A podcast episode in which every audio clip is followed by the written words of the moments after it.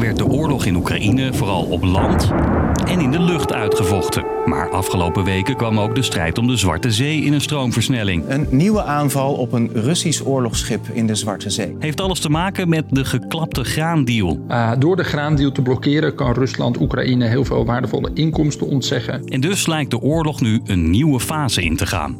I think it ought to be quite clear that Russia is using food as a weapon of war. Ik ben Martijn en vandaag duiken we in de onrust op de Zwarte Zee. Een podcast van NOS op 3 en 3FM.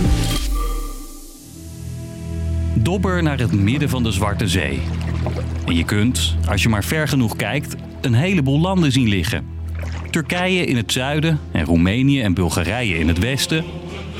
En dan in het noorden de kustlijn van Rusland en Oekraïne. Slava Oekraïne. Voor deze twee landen is de Zwarte Zee onwijs belangrijk, zegt Oekraïne-expert Bob Deen. Zowel geostrategisch, hoe de zee ligt, als, als voornaamste verbindpunt eigenlijk tussen, tussen Oost en West, maar ook Noord en Zuid. Uh, maar ook economisch en militair. Dat zit zo. Oekraïne exporteert heel veel landbouwproducten via de Zwarte Zee naar Europa, Azië en Afrika. En ook Rusland gebruikt de zee om bijvoorbeeld olie te vervoeren. Toen vorig jaar de oorlog uitbrak, blokkeerden Russische schepen de Oekraïense haven, waardoor de schepen niet meer konden uitvaren. En die gevolgen waren in de hele wereld te merken. Wheat prices are up 40% this month. Omdat zowel Rusland als Oekraïne er belang bij heeft om veilig over de Zwarte Zee te kunnen varen, werd een deal gesloten: de graandeal. Today there is a beacon on the Black Sea, a beacon of hope. Alle schepen die van en naar Oekraïne varen worden sindsdien geïnspecteerd door de Verenigde Naties en Turkije. Uh, om Rusland uh, ervan gerust te stellen dat er geen wapens uh, in zouden zitten. In ruil daarvoor stopte Rusland met het aanvallen van Oekraïnse steden vanaf het water. Op de Zwarte Zee bleef het tot nu toe in de oorlog nog relatief rustig. Tot begin deze zomer. Poetin stapt uit de graandeal. De reden? Ze wilden er een aantal producten aan toevoegen die zij zouden willen, uh, willen onder, uh, uitvoeren. Je hoort Oekraïne-expert Bob Deen weer. Rusland wil opnieuw onderhandelen over de graandeal. En dat zien andere landen niet zitten. Maar ook wat er veranderd is, is dat het conflict gewoon nog steeds uh, verhevigd is. En uh, door de graandeal te blokkeren kan Rusland Oekraïne heel veel waardevolle inkomsten ontzeggen. Einde verhaal voor de graandeal dus. En dat betekent nieuwe spanningen op de Zwarte Zee. Een nieuwe aanval op een Russisch oorlogsschip. Weer een Oekraïnse drone-aanval. Waar Russen de aanval openden op Oekraïnse havens en loodsen waar graan wordt bewaard, stuurt Oekraïne nu drones het water op. Om op hun beurt Russische schepen op te blazen. En dat heeft nogal gevolgen voor het verloop van de oorlog en voor de rest van de wereld.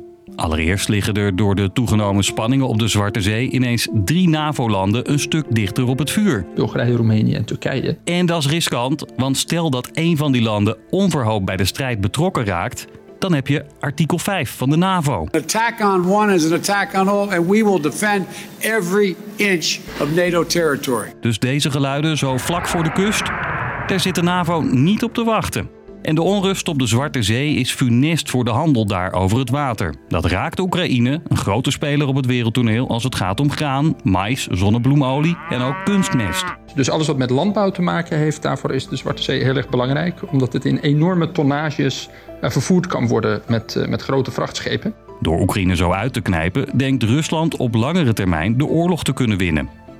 Voor de wereld betekent het dat de voedselprijzen omhoog zullen schieten. Dat merken we hier, maar bijvoorbeeld in de Hoorn van Afrika zou het zelfs tot hongersnoden kunnen leiden. En dan kan het ook tot enige instabiliteit in die landen uh, leiden. Want we weten dat gestegen voedselprijzen een van de factoren was die bijdroeg aan bijvoorbeeld de Arabische lente. Een soort domino-effect dus. En dat schept weinig hoop op dat er ook een, op korte termijn een diplomatieke oplossing voor het grotere conflict te vinden is. Dus, lang verhaal kort. De oorlog in Oekraïne wordt steeds meer op het water uitgevochten. De Zwarte Zee is voor beide landen heel belangrijk, maar door het klappen van de graandeal is het niet langer een veilige doorvoerhaven. En door de stijgende voedselprijzen gaat de hele wereld dat merken. Dat was hem voor vandaag. Veel dank voor het luisteren. Doei!